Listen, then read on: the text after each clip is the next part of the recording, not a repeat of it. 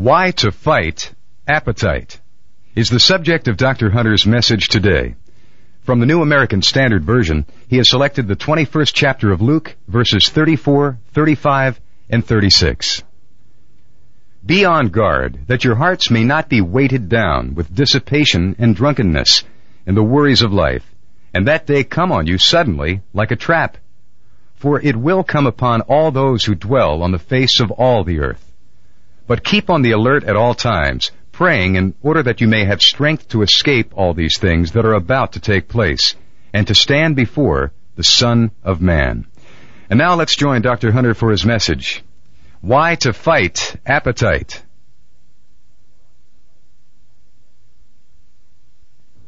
How to begin to overcome the great big stupid world we live in. Pray with me. God, in a way, it's so weird to see those pictures in church. This is the one place where we should be able to find sanity. And so it's almost an offense that we would bring some of that stuff in here with us. But God, we carry it with us anyhow. It's where we live. Seven days a week. That's where we just came from. And it's in our mind. Because in the world in which we live, which is made up to stimulate and to provide for our appetites. That is the framework in our mind that we carry around. And we bring it in here. And we use it when we look into Scripture. God, we would ask that you would move with your Holy Spirit this morning to break up that framework, to help us to see Scripture as you meant for us to see it, and not according to how it answers what we think we need. We pray this in Jesus' name. Amen.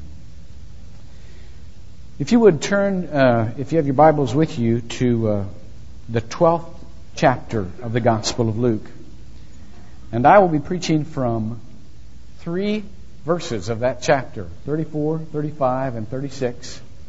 And this is just an introduction to the series type of message.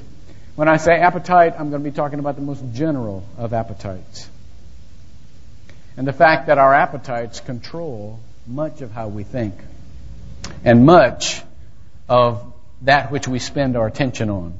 Uh, read with me. I'm just going to stop uh, in between the verses or, or maybe mid verse in order just to be able to say to you uh, what comes to mind on these things.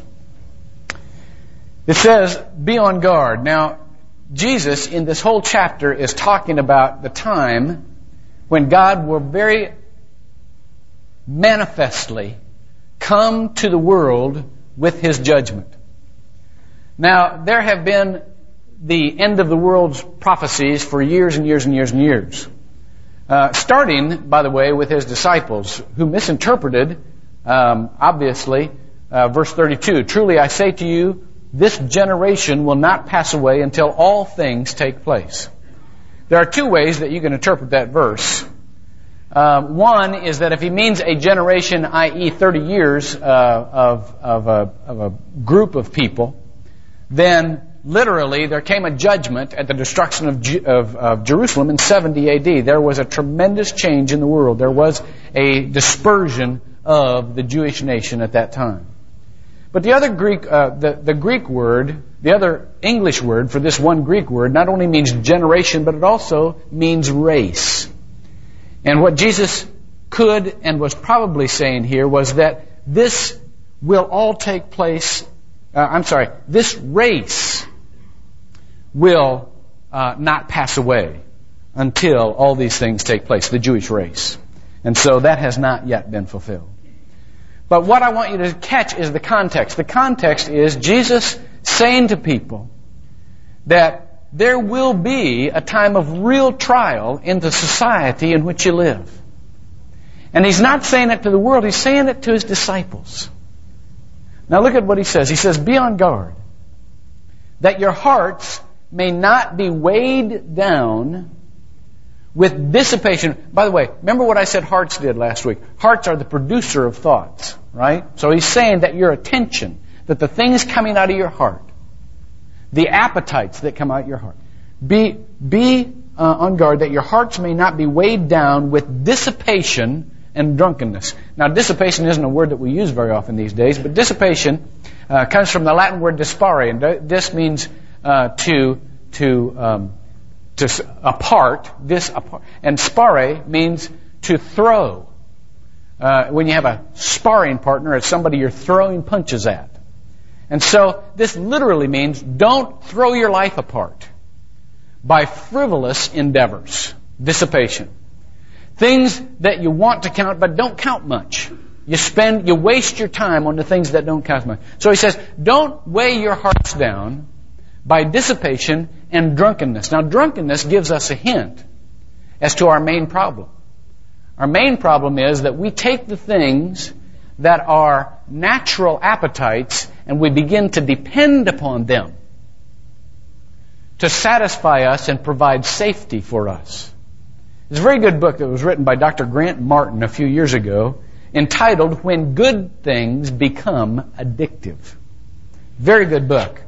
And in that book, he talked about the things that we naturally crave. Food, um, work, religion can become an addiction. And here's how it becomes an addiction. You begin to use it in place of intimacy. You begin to seek it instead of having the courage to face the world as the world is. And it provides a haven of safety. You think it's a haven of safety, but really, it is a prison of safety.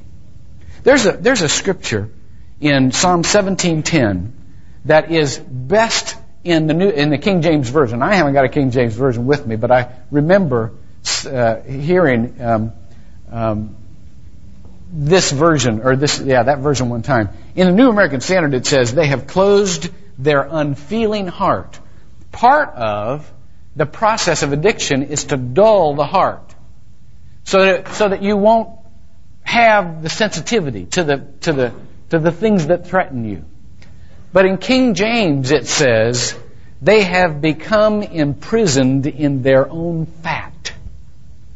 Now, this doesn't mean literal fat. It means that which would insulate us from the outside world. That's what an addiction does. But it becomes a prison. And the Bible is saying here, watch out for your appetites. Because they literally can be your prisons. It is saying, don't become dissipated. Don't throw your life away thinking about the frivolous things of life. With drunkenness, with all that the, that the world can provide for you. It says, with, um, uh, um, and the worries of life, which is the cause of addiction, by the way. You worry about life so much that you take, you, you seek refuge in the wrong things. It says, don't become, in essence, blobs who are superficial and frivolous about what they spend their time on. Let me tell you a story. One time, about eight years ago, maybe nine years ago now, maybe ten years ago, I don't know, it's the time flies. Um, I was having a very difficult time with uh, looking at the church. I've always had a love-hate relationship with the institutional church, mostly hate, because I because I don't like what institution. I don't like institutional anything. It just has a real um, uh, the the pervasive sinfulness of man finds its ways into the structures of our relationships. And those structures are called institutions. And then they dull us to each other because we start to rely on the institution instead of relationships. And so I was having a real tough time with the institutional relationship. So uh, I would make, belong to a major denomination at that time, and I went to the bishop to talk about it. Now here I am, a young man with a, well, comparatively young, with a vision, you know, what the church could be, and so on and so forth. And this kindly old bishop, you know, sitting there, bless his little heart. It was about one o'clock in the afternoon, just after lunch. So don't ever make an appointment with anybody just after lunch. It's a tough deal. I, I don't mean to be critical of this man. It was just a tough deal on him. But he's sitting there, very, very, he wants to hear me. He knows who I am, knows the ministry and so on and so forth. Very supportive, very encouraging, really wants to hear me. But I'm in there saying, man, Bishop, you know, that church ought to be so much more than it is, and there's just this unrest in my soul, and I'm deeply stirred, and, and I just watched his eyelids go down. then he go like, he'd come back, And then they'd go down again. And then they'd come back. And he was trying so hard to stay awake. But he wasn't hearing a word I was saying. And this little voice inside me said, Hunter, that's the institutional church sitting right there. Nice guy, kindly gentleman.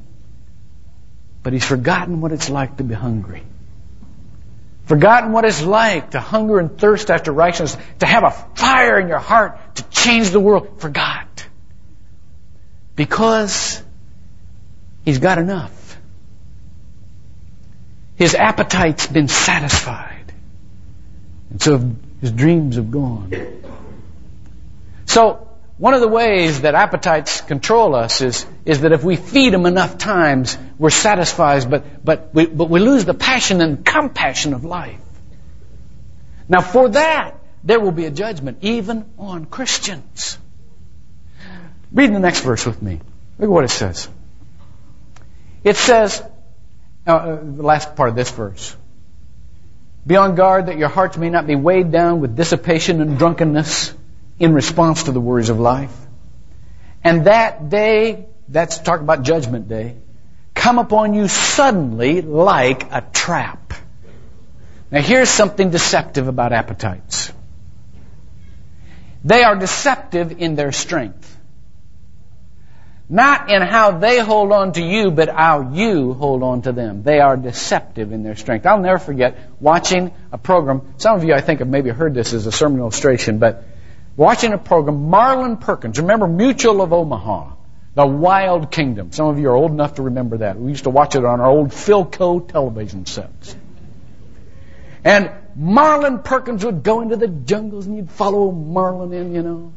Never had a hair out of place, by the way. Marlin always had Anyhow, he watched, he, he showed us how they captured monkeys one day. They go out and they tie gourds to trees.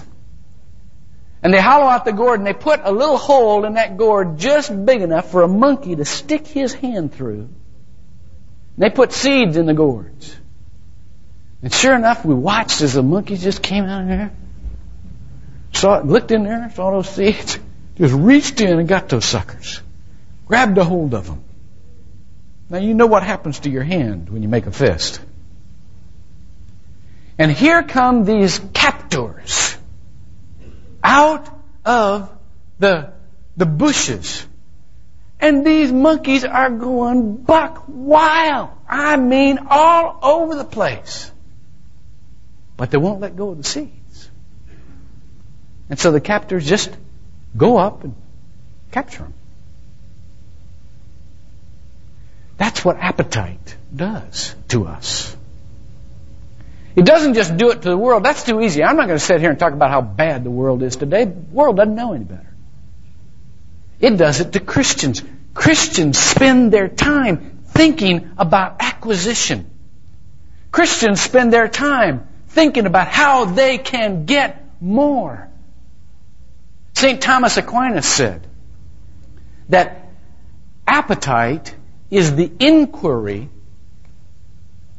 into increasing what is of your nature. Now, I'm going to come back to that sentence in just a little while. But I want to tell you that the nature of the world is to focus on all the silly, spectacular stuff in the world that the world can produce. It really is.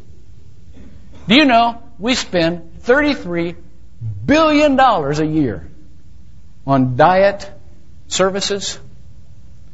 Do you know that 90 to 98, now I'm not picking on people who are overweight this morning. Weight is not the subject. Appetite is. But let's just get into this a little bit. 90 to 98% of the people who go on a diet successfully gain all their weight back. I heard a statistic, I saw, I read a statistic this, this past couple of weeks that just blew my socks. It said, we are so diet conscious. We are trying so hard and concentrating so hard and setting such a model in this country to lose weight that 80% of the 10 year old girls in this country say they're on a diet. Now, I don't know how much I trust that. That's, that came from uh, a uh, compulsive eaters um, uh, group, so could have been a chocolate mistaken for zero or something like I don't know, but but 10, 80 percent of ten year old girls on a diet. You see how much we must be concentrating on the things of this world. Now, you say, well, Christianity doesn't have to, we never have to worry about that in the church because we don't preach about the things of the, oh yeah? I tell you what, I read a book this week that says there's an entire part of Christianity that has built a theology around our appetite. Somebody gave me a call and asked me if I would read um, Christianity in Crisis, or Crisis in Christianity, or whatever it is. Hank Hanegraaff uh, brought out a new book, talked about the word faith preachers. Now, I want to say before I even start in on this that I am not out to kick the word faith preachers. It's, it's just as easy to kick them as it is the world. So, please don't enjoy this too much because the whole point is to get back to us. But here, for those of you who don't know, this is, you've, you've heard the name it and claim it group and, and how, how they have theologized that God gave sovereignty of the world over to us. And that we're not sinners anymore. We are little gods. And that if you want a yacht, because God wants you to have a yacht. One of them said, I tell you why I drive a Rolls Royce. Because I follow in the steps, footsteps of Jesus Christ. Jesus Christ wants me to drive a Rolls Royce. Okay? So if you want an 82 foot yacht, well, 82, yeah, all you got to do is visualize it. And that vision, I love this, will pierce the veil of heaven. And in heaven, it will incubate. And if you have enough faith, that yacht will materialize in your life. Well,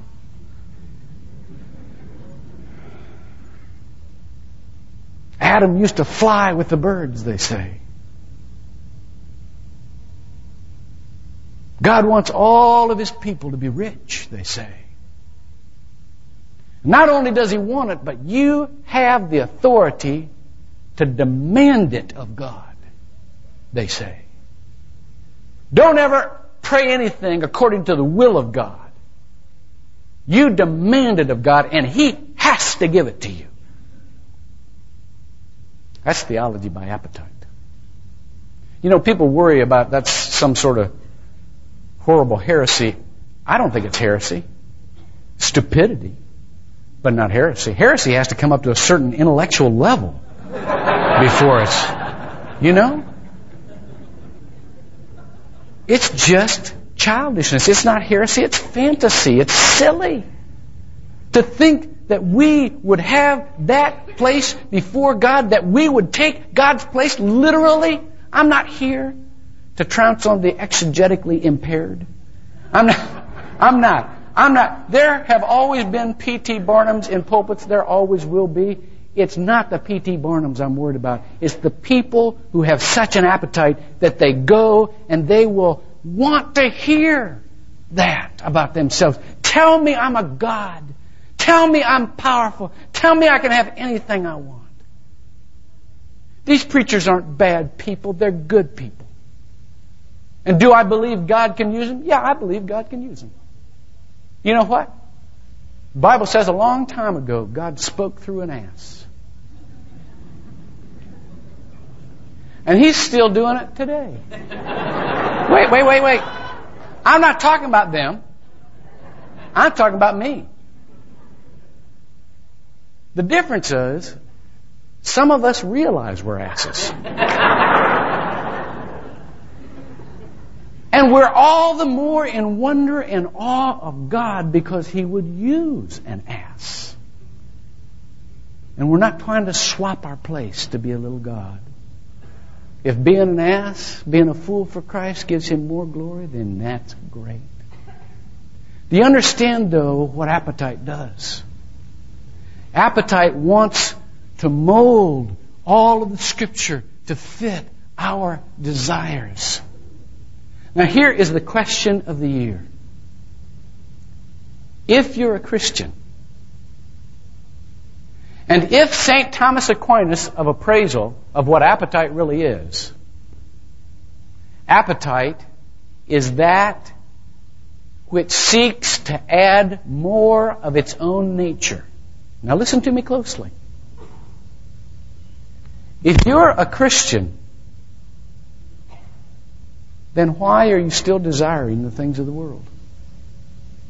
Why do those things take up so much of your attention? I don't care what you weigh. I don't care what you drive. But I do care that 80% of your time would be spent on thinking about it. Look at Colossians chapter 3 verse 2. Look at this. It says, if then, if you spend all your time worrying about that, it's possible you never really came to Christ. It's possible that you built up some image in your, in your mind of some great cosmic vending machine in the sky. And you came looking just for the right amount of faith to put in there to get the, what you wanted. And that's not God. God's not a vending machine. If, though, you have been raised up with Christ, it says, keep seeking the things above. It's talking about a pattern to your life. There'll be a different pattern to your life. Keep seeking the things above, where Christ is. Now here's the point of this passage. Look, it says, but keep on the alert at all times, praying in order that you may have the strength to escape all these things that are about to take place and to stand before the Son of Man. That last part is the important part. When we let our appetite decide our thinking, everything becomes a mechanism. Food becomes a mechanism. Church becomes a mechanism. Work becomes a mechanism. Everything starts to become a thing instead of a person. This says, keep seeking things above where Christ is. It's not talking about a religion there, it's talking about a relationship with a person where Christ is. Seated at the right hand of God. Set your mind on the things above, not on the things of the earth. Let me ask you again. If you are born of God, why are you spending so much time worrying about everything other than God? Why is your appetite not toward the things of God? Because if it's true that our appetite will seek to fulfill our own nature, we ought to have a different appetite than we got. We need to develop a different appetite than we got. Maybe our hearts got converted, but our minds stayed in the world. The word repent literally means to change your mind. In Greek, it's metanoia. Noia means mind, meta means change. Change your mind. We need to change our mind to suit our new nature to develop a new appetite where Jesus is. The appetite for the things above. Could I say something very plain to you? Just very, I just, I'm just going to say it right at you. Okay? If you could pay off all your bills next week, if you could be completely out of debt and be financially secure for the rest of your life, not a bad goal, is it? Probably a good goal. Not a bad thing. Maybe a good thing. But if you could do that, and that's what many people spend most of their time fantasizing about. Or, go a little deeper. If you could conquer the sin addictions in your life tomorrow, and you could lead a totally holy and pure life, if you could be healed of every disease for the next 50 years, have perfect health. Listen. God would not talk any more often to you then than he does right now. What's your goal in life? To hear God or to get what you want? If it's to hear God, there's nothing standing between you and that right now. Stand up and let me pray for us.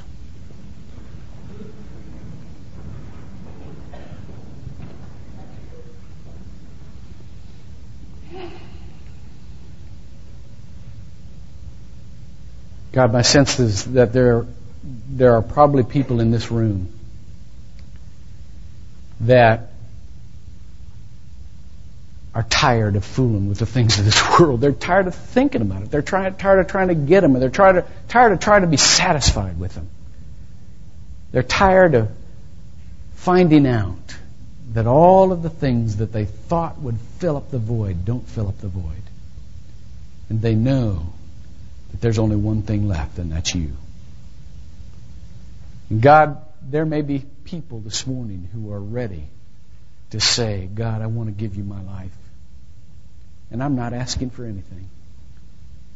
I accept the forgiveness of sins because I know that's what it takes to be close to you, but I just want to be close.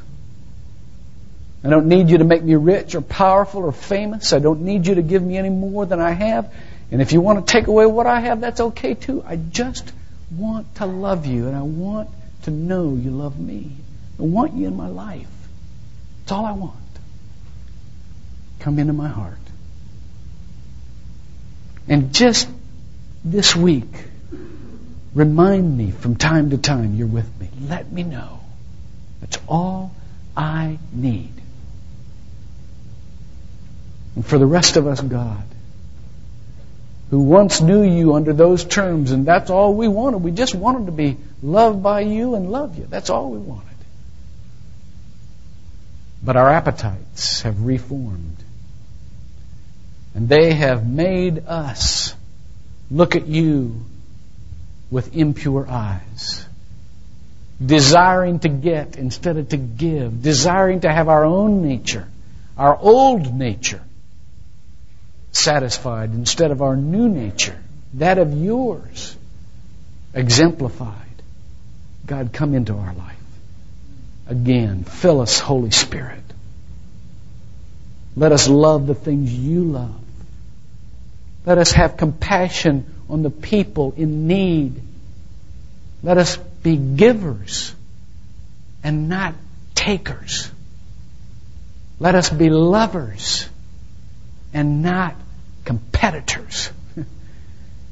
Let us, God, do what Jesus did best.